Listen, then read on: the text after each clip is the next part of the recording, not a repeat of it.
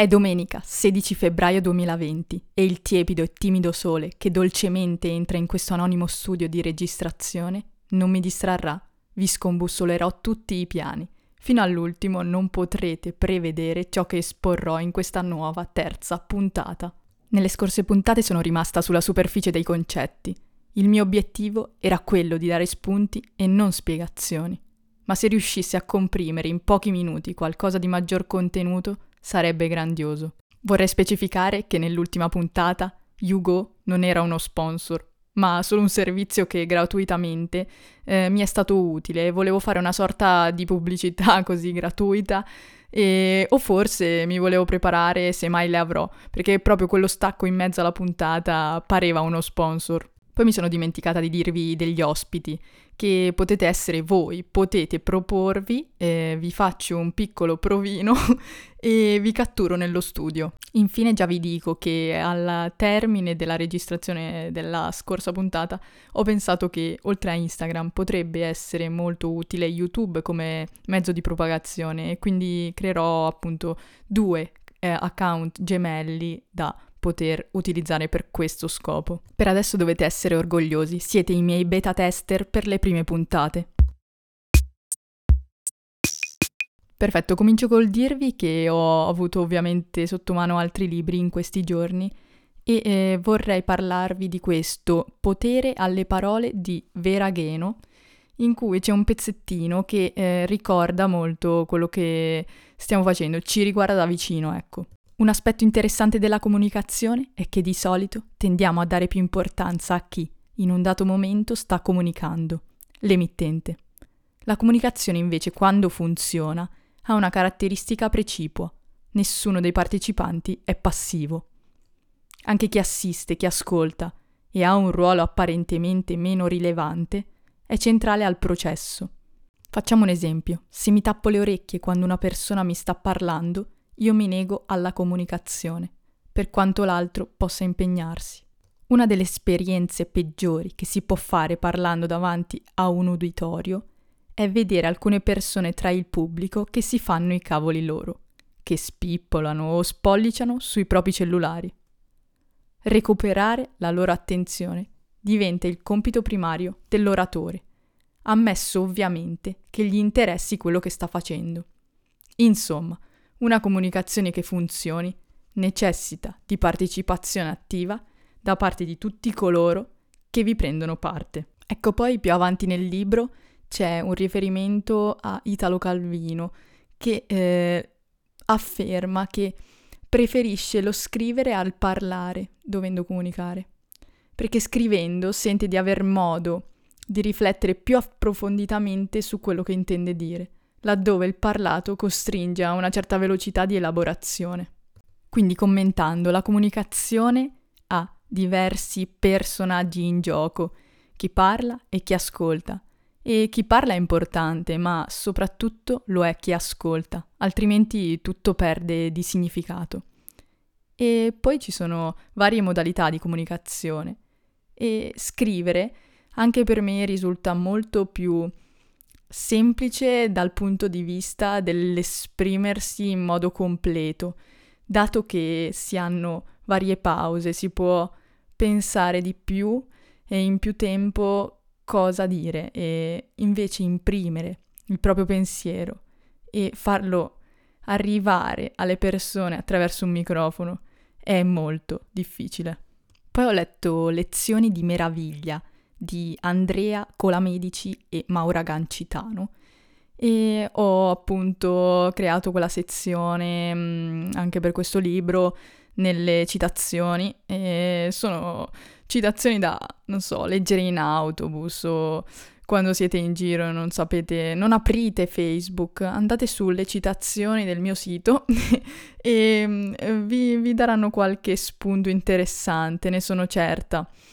E la filosofia eh, mi ha sempre enormemente attratta, ma sento come di non essere in grado di parlarne correttamente. Ottimo, ora mi verrebbe da dire ho letto cose e ci ho ragionato sopra correndo, come direbbe Riccardo Palombo, se non lo conoscete andate sul suo sito, nuovo sito, riccardo.im.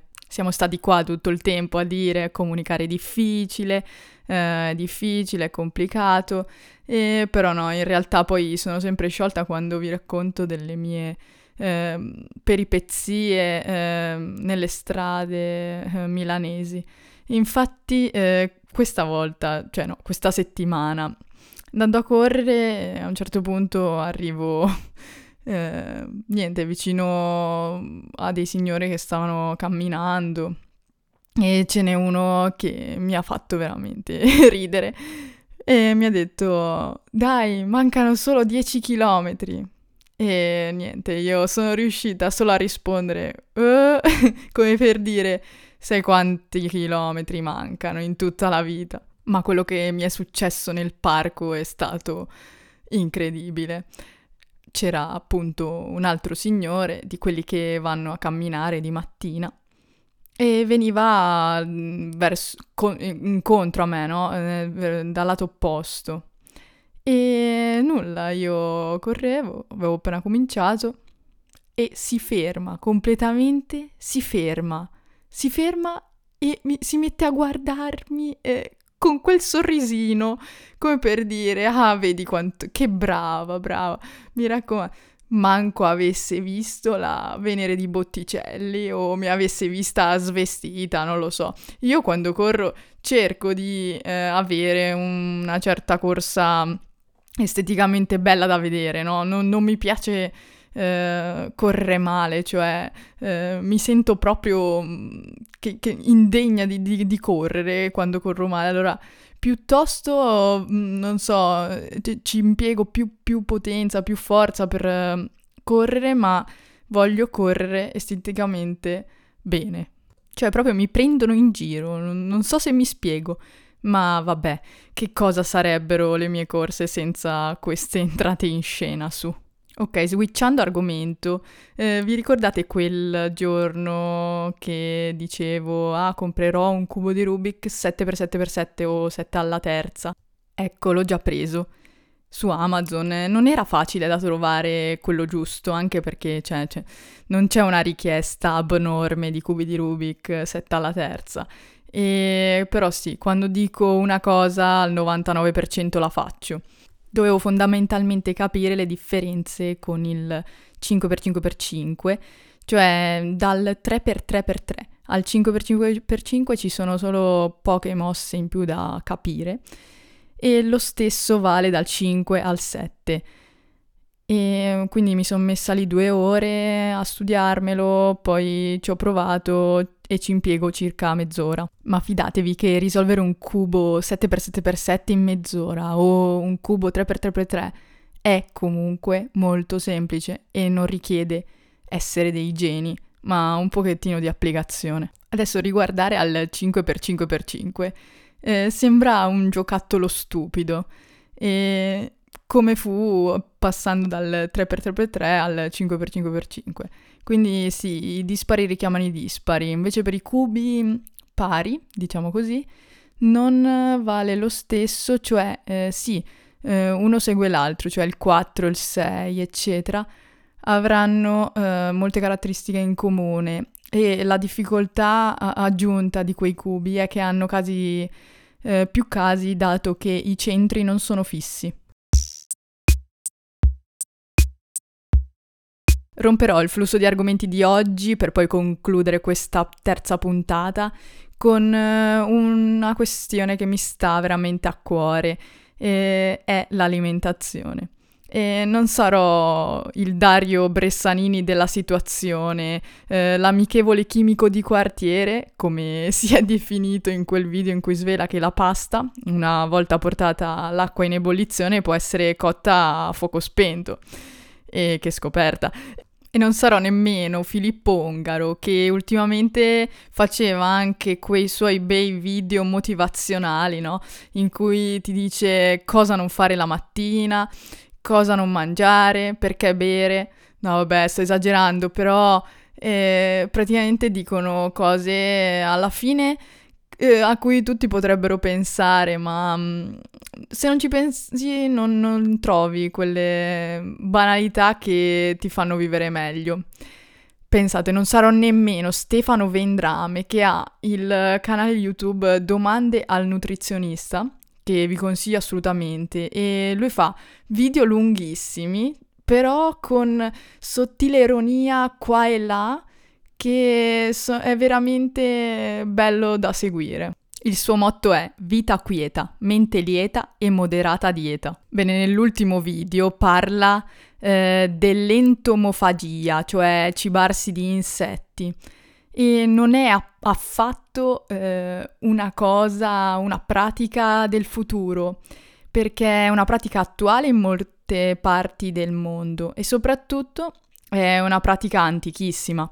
Eh, in Italia già li mangiamo involontariamente, pensate, gli insetti, perché per la legislazione italiana il limite di tolleranza è di mille frammenti di insetti e eh, 20 peli di roditori per ogni chilo di farina. Dai, adesso sono scappate per quello che ho appena detto. Non sarò nessuno di questi personaggi, ma vorrei inserire eh, nelle puntate o comunque quando viene alcune cose che so e, o che scopro dell'alimentazione.